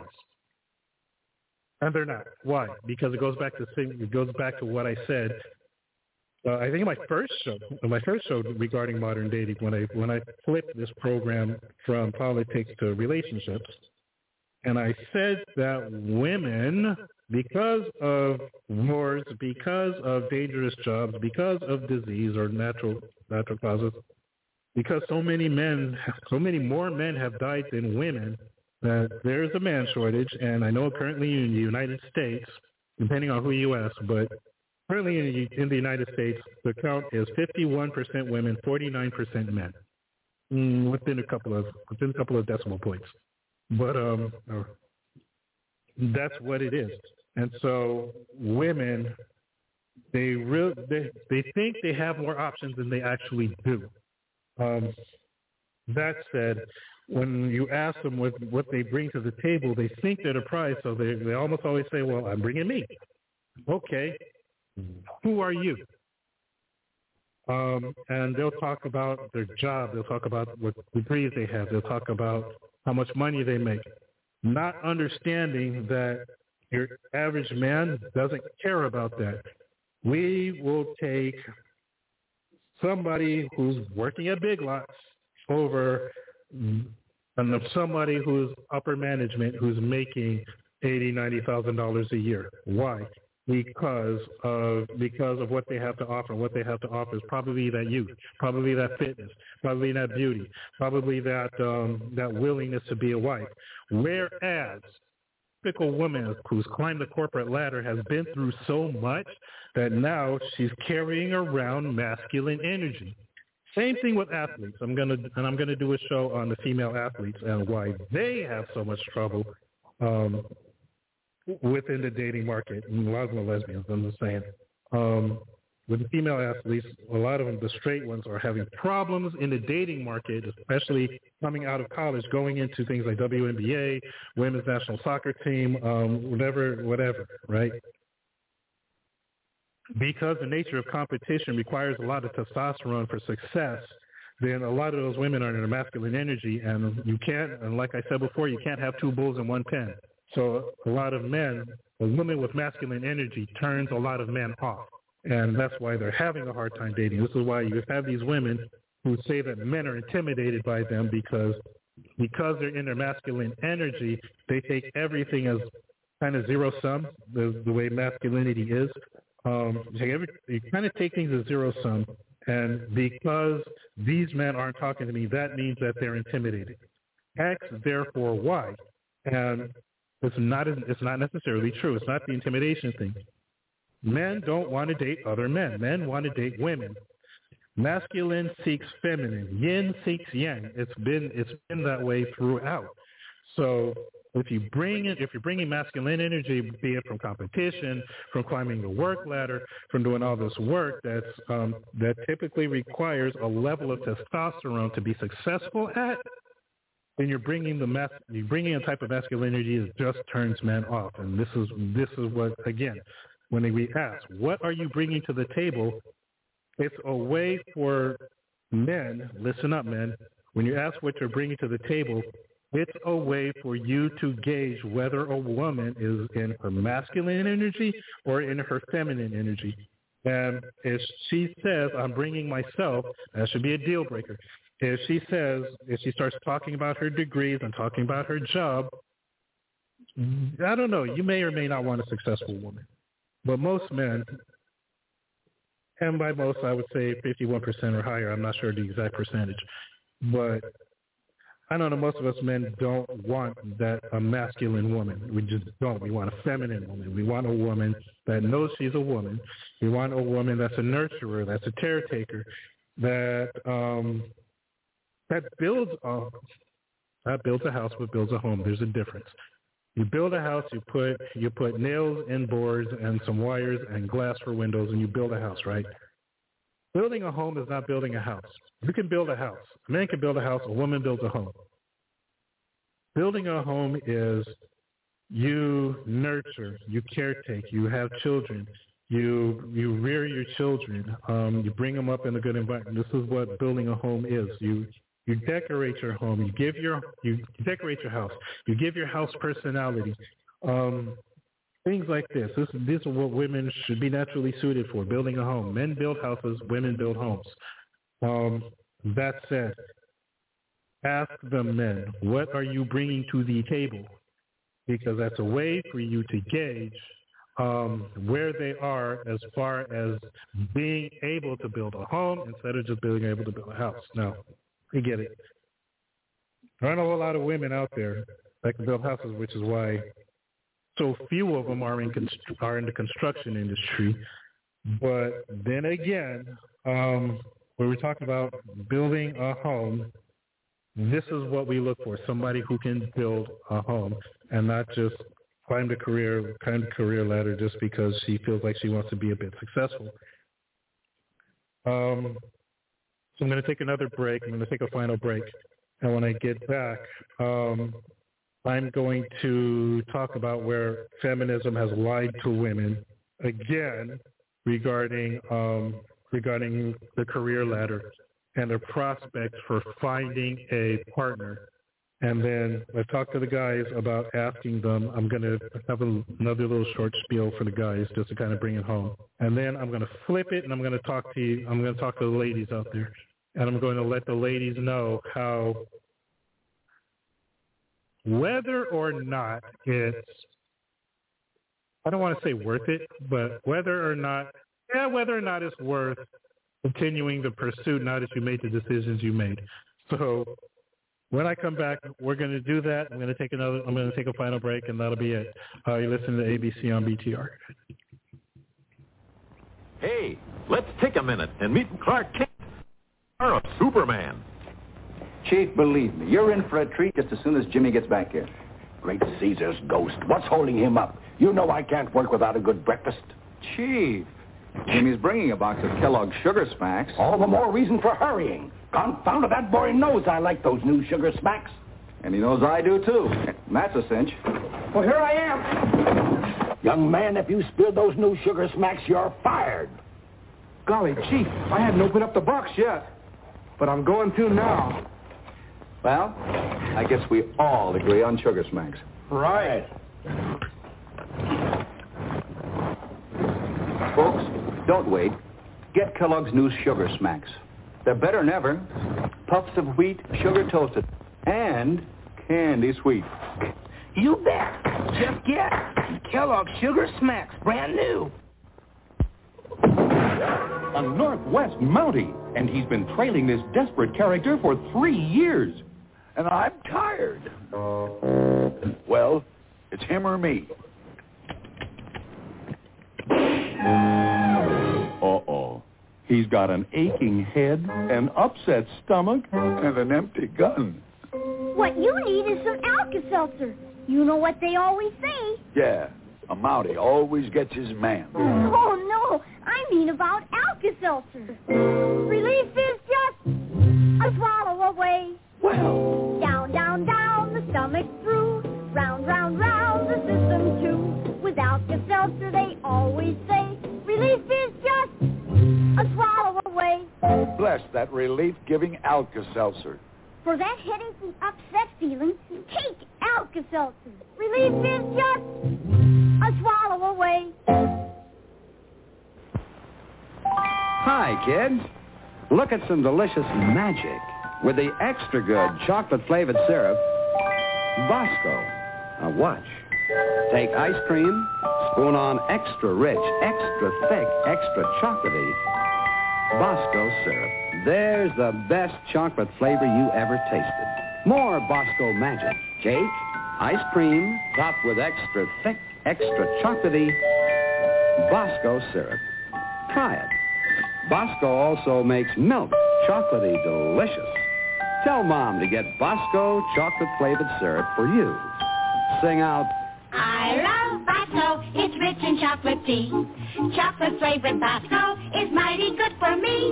Mama puts it in my milk for extra energy. Bosco gives me iron and sunshine vitamin D. Oh, I love Bosco. That's the drink for me. I'm a spaceman. The moon and sun and all the stars are great big Tootsie Pops. I'm a princess. Yes, my lord, it's a party tonight. We'll have Tootsie Roll. The kids in the neighborhood say Tootsie Roll Pops are triple good. Triple good. And do you know why? Sure. Because one, there's good tasting hard candy outside. And two, there's a delicious center of Tootsie Roll inside. And three, only Tootsie Roll Pops are such fun to eat. That's why they're triple good. And don't forget Tootsie Roll Pops come in a party pack too. Ten pops in assorted flavors. There's a game on the back that's lots of fun to do.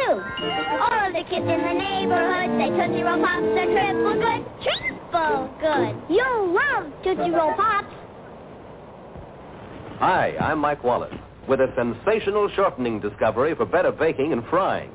It's Procter & Gamble's Golden Fluffo, the first all-new shortening in 40 years. It's rich. Its color is golden yellow. And what a pie it makes.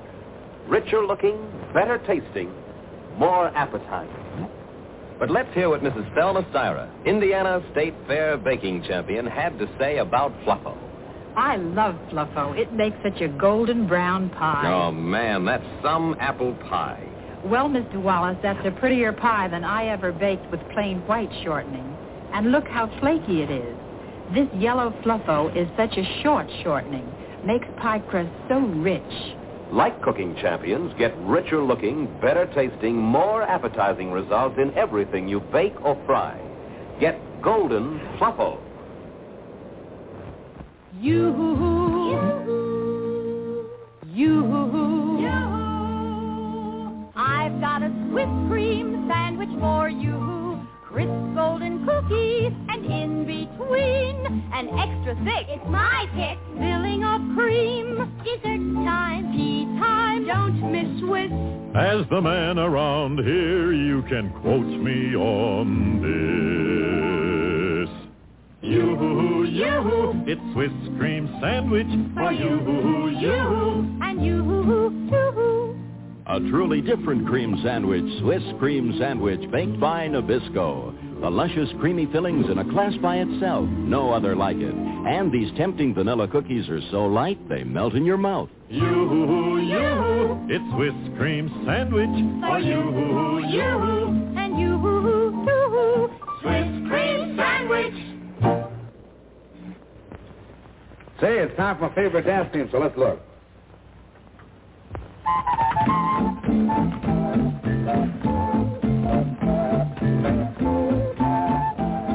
Ah, a box of matches and a pack of old gold cigarettes. That's all you need, my friend. And you're enjoying the smoothest, mildest, tastiest cigarette ever created.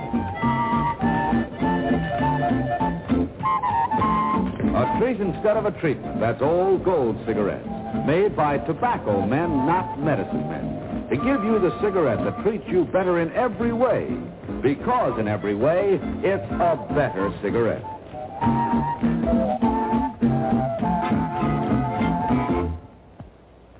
Good, huh? Yes, for a treat instead of a treatment. Get a pack or get a carton of old gold cigarettes. Right now, this is Dennis James reminding you to keep smoking old gold cigarettes. Thanks. Attention. To help carry on our important work, I want you to join the secret squadron and wear this official badge and have this secret decoder.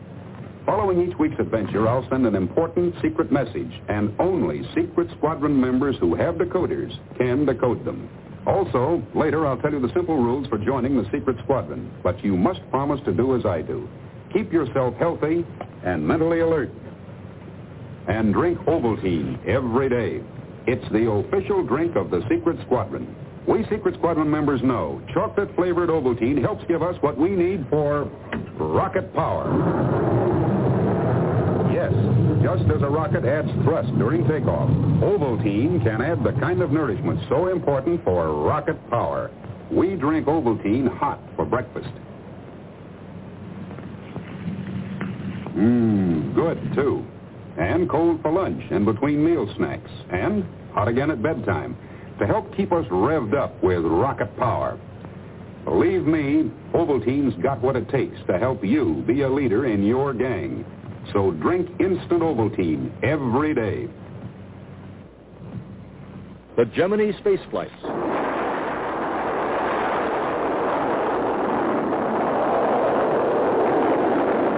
The trips are long.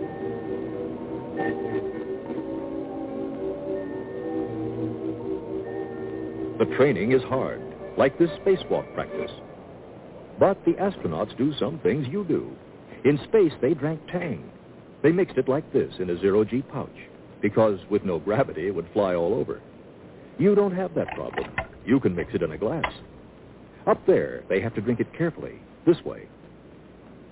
You can drink it any way you like. Tang tastes orangey. Tastes great. Has lots of vitamins C and A. Tang, chosen for the Gemini astronauts. Have a blast. Have some Tang.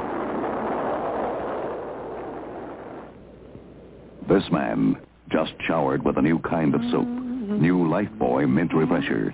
A soap so loaded with mint, so tangy, so frosty, it drives wives wicked. Every bar of new Lifebuoy Mint Refresher contains the essence of 125 mint leaves. Soap has never smelled this good before, and neither have you. New Lifebuoy Mint Refresher drives wives wicked.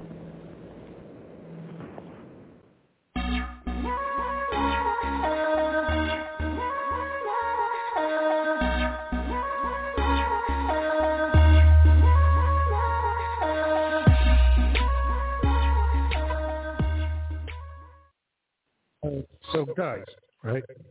Let me try to get the here real quick. All right, perfect. Now, guys, when we talk about what we have to bring to the table, right? Now, a lot of women out there, and they they say they want a guy like you know has to be over six foot, make six figures, and have a nice car and a nice house. I got two things to say about that. Number one, yeah, because women look for stability and security first and foremost, despite what they say they want physically. Um, they will put security and stability over physical physical appearance. The reason why I say that is because, again, people like Tom Cruise, right? Now, if, women who would say, "Oh, I want a guy over six foot, whatever," then somebody tell me how is it that at what is it, five foot seven, um, Tom Cruise made Tom Cruise actually won. I think it was People's Sexiest Man Alive. Like, how does that happen, right?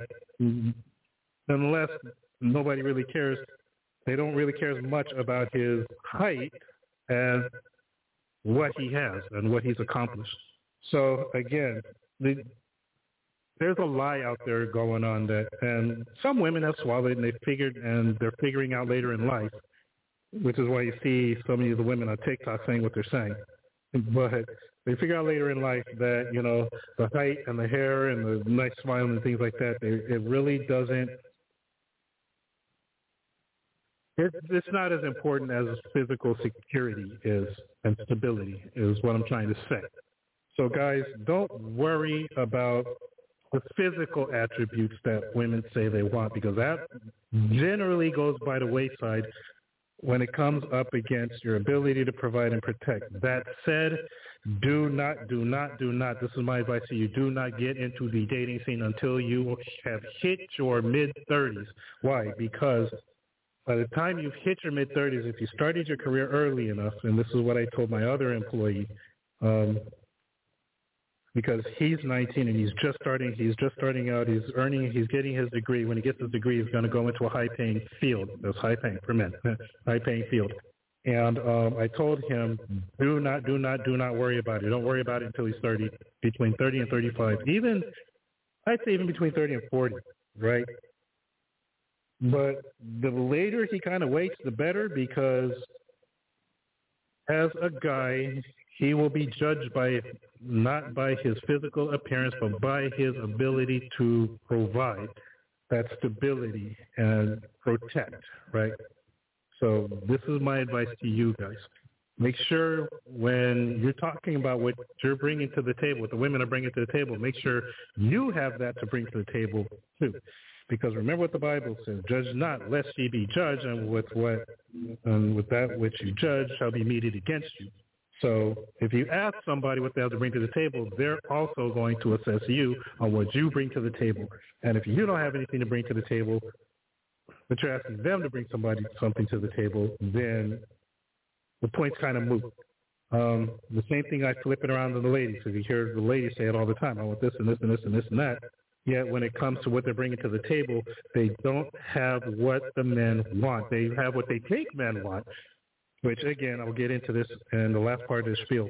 They have what they think them what they think the men want, and then when they figure it out that it's not what they have and what they spent so much time trying to achieve is actually not what men want, and now they realize that they wasted all this time, um, then you'll see the flood of regrets that you see with uh, with these women on these videos.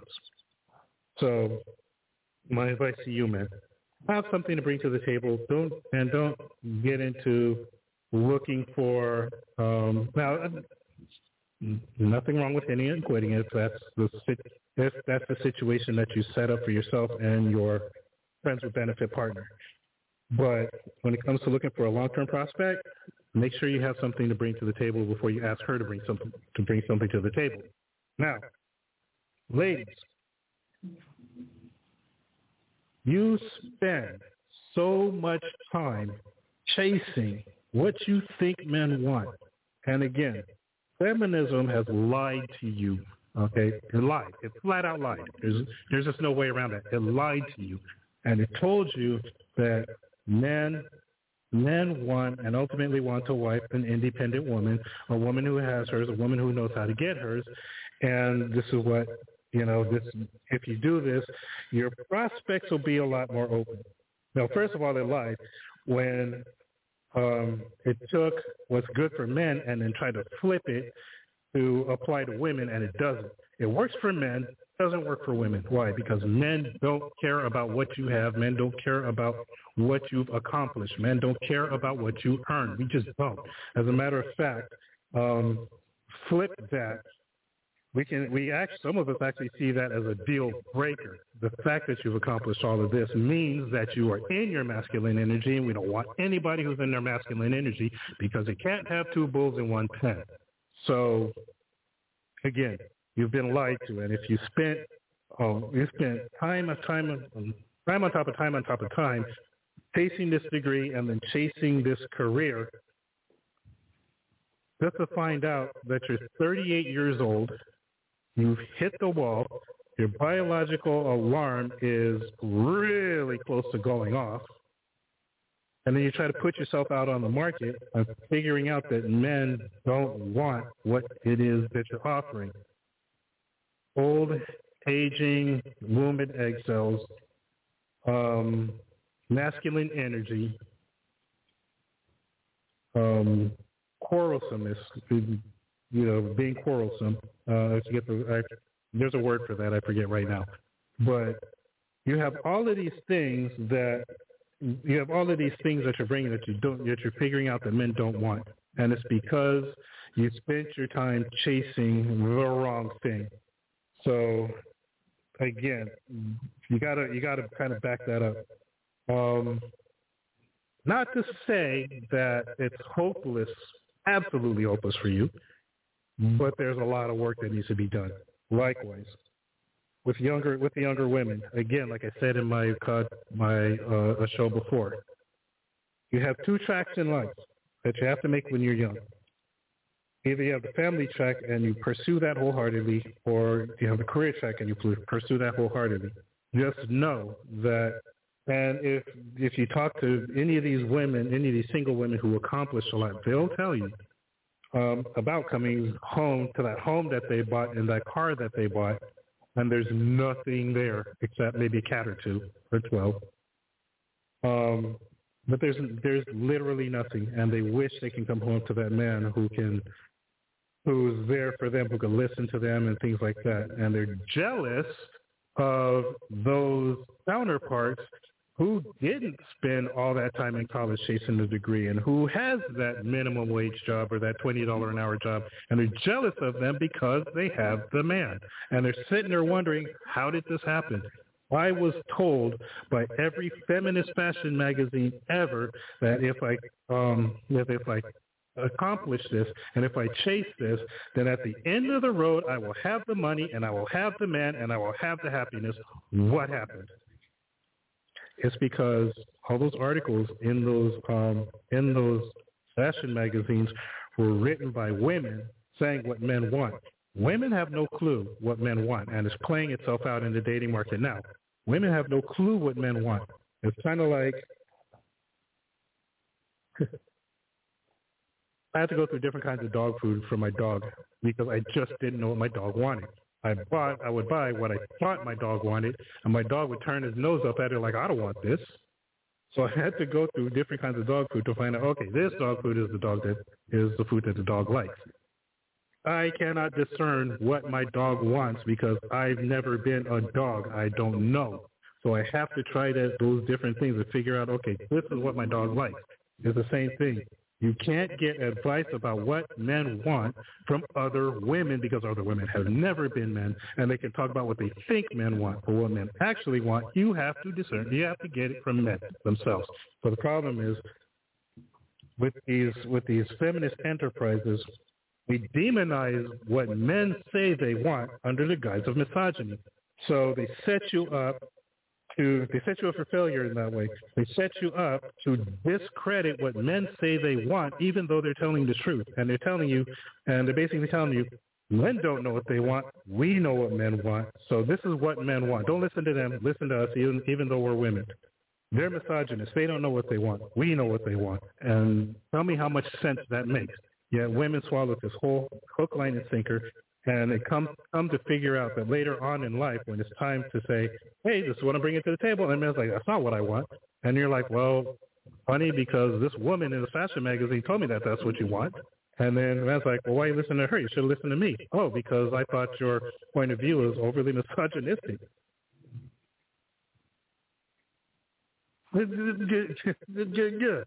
So this is what's wrong. This is this is three quarters of what's wrong with the dating market today. And again, women, it's if you want to get that, not even a high value man, because not all high value men are quality men. There's a difference. There's a lot of things that are expensive that are not very good quality. Um, you can have a high value man, but is he a quality man or is he an alcoholic abuser? To get that quality man, you have to know what that quality man likes. And you have to know what that quality man wants. And no woman will be able to tell you. You have to listen to that man.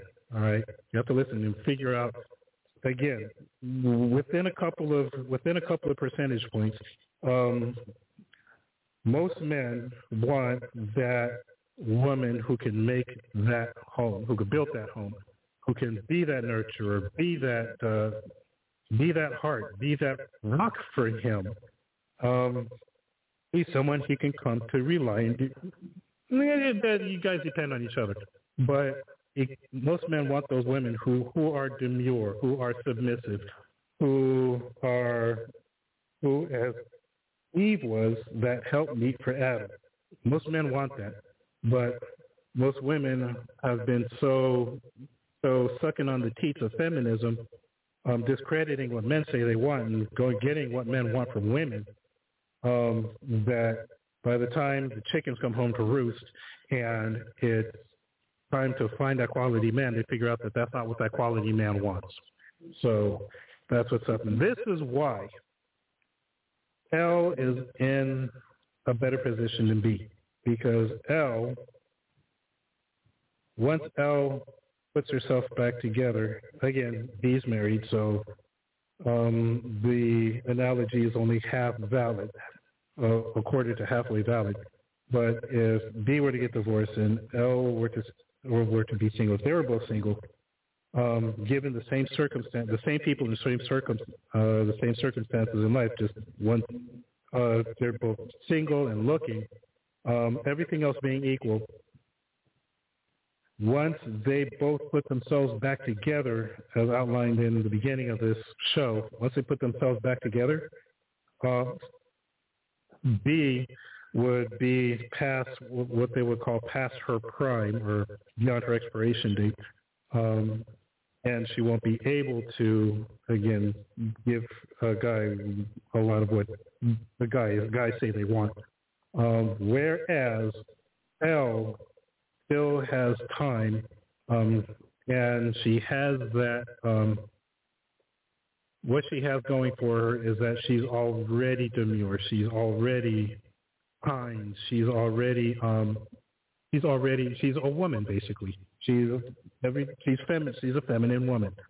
So again, Bea is be hiding behind Christianity to be that. She's still trying to figure herself out. Um, however, there's certain things about her mentality that just that hardens her, and it's to it's going to um, that kind of thing would turn a lot of guys off. Whereas Elle is um, more of the more of the demure, more of the woman, more of the more of what guys minus the things that you know that Elle has going on now, um, which again is absolutely correctable. Again, when when she corrects it, then she's going to have a hell of a lot offered to somebody, and if somebody doesn't, if somebody doesn't, it would be a real tragedy if somebody doesn't accept that, accept what she has to offer, because she does. She has a lot of um, she has a lot of the qualities that men say they look for. It's just that there's just some things. There's just she's got to correct the course. All right, she's got to correct the course. That's it.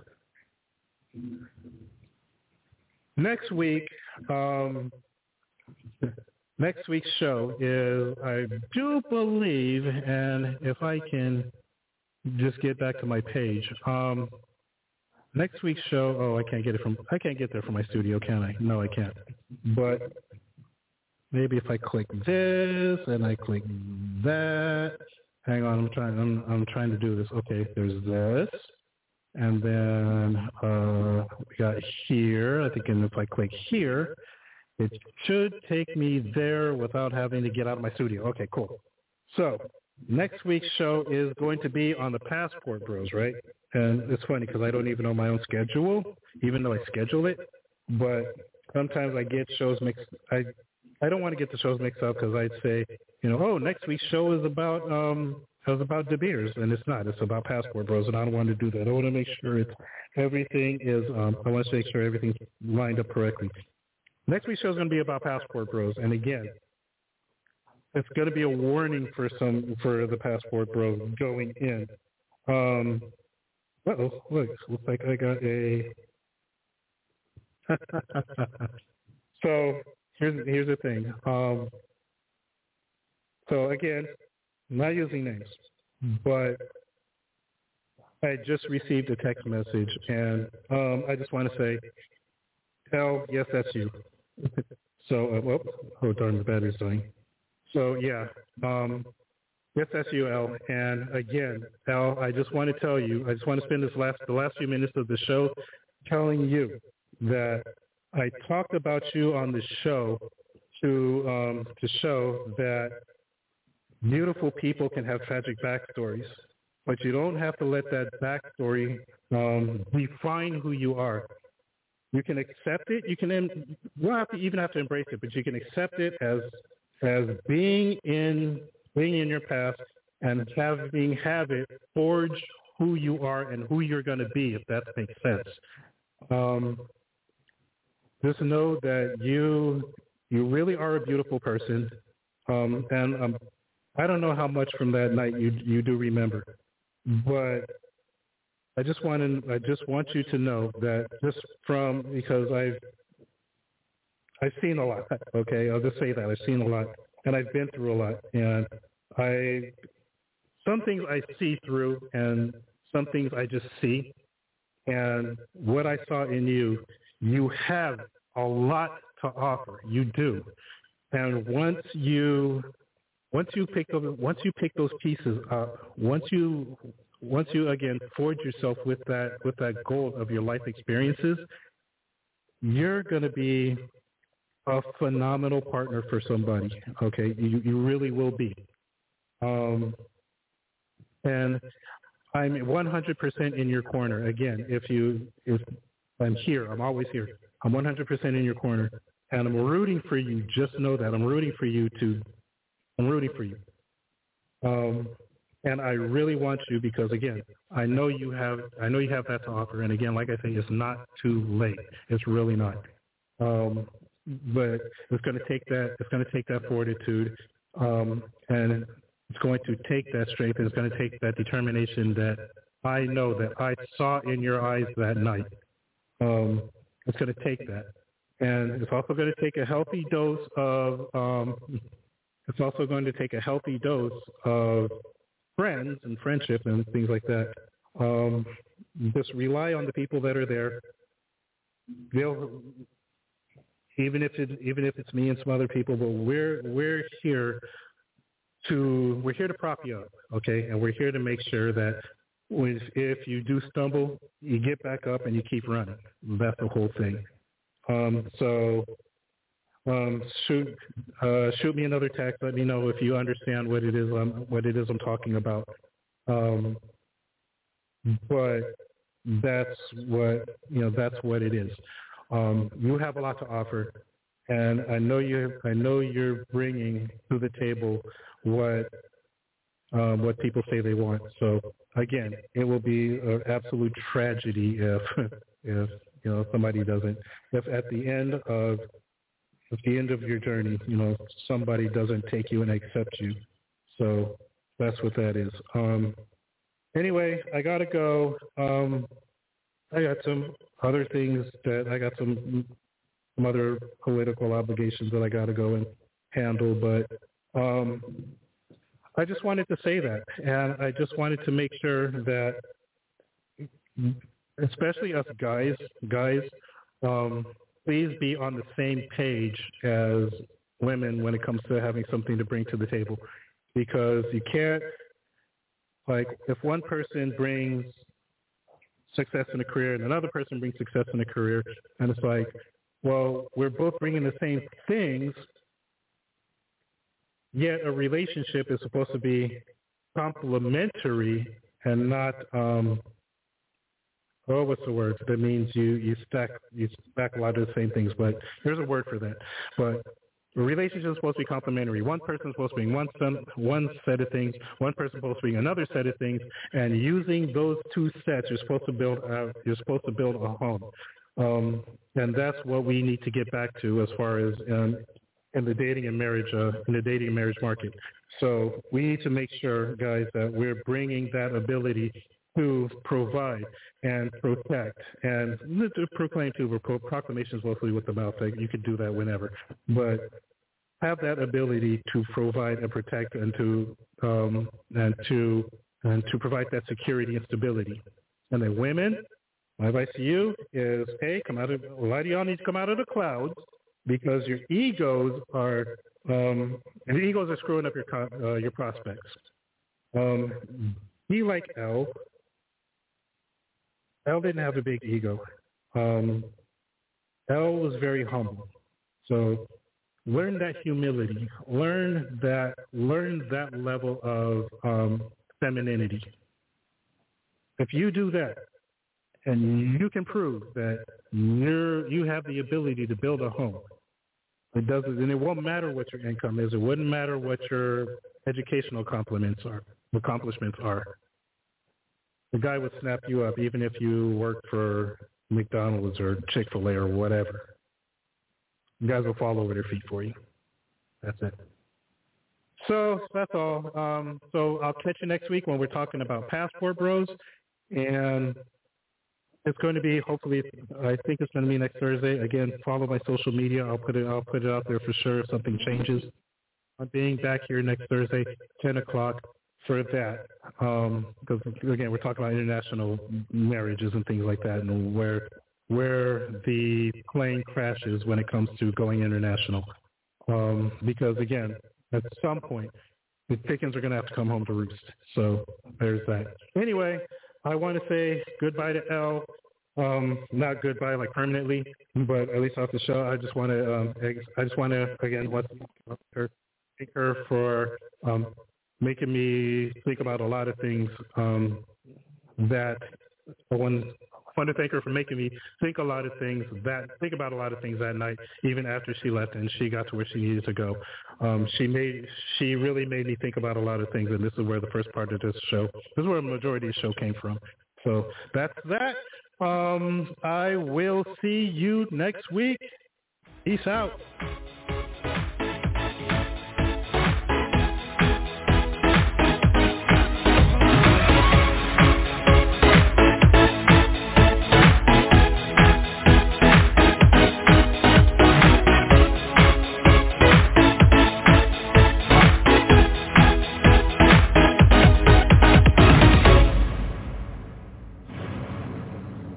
Now go out and make the world a better place.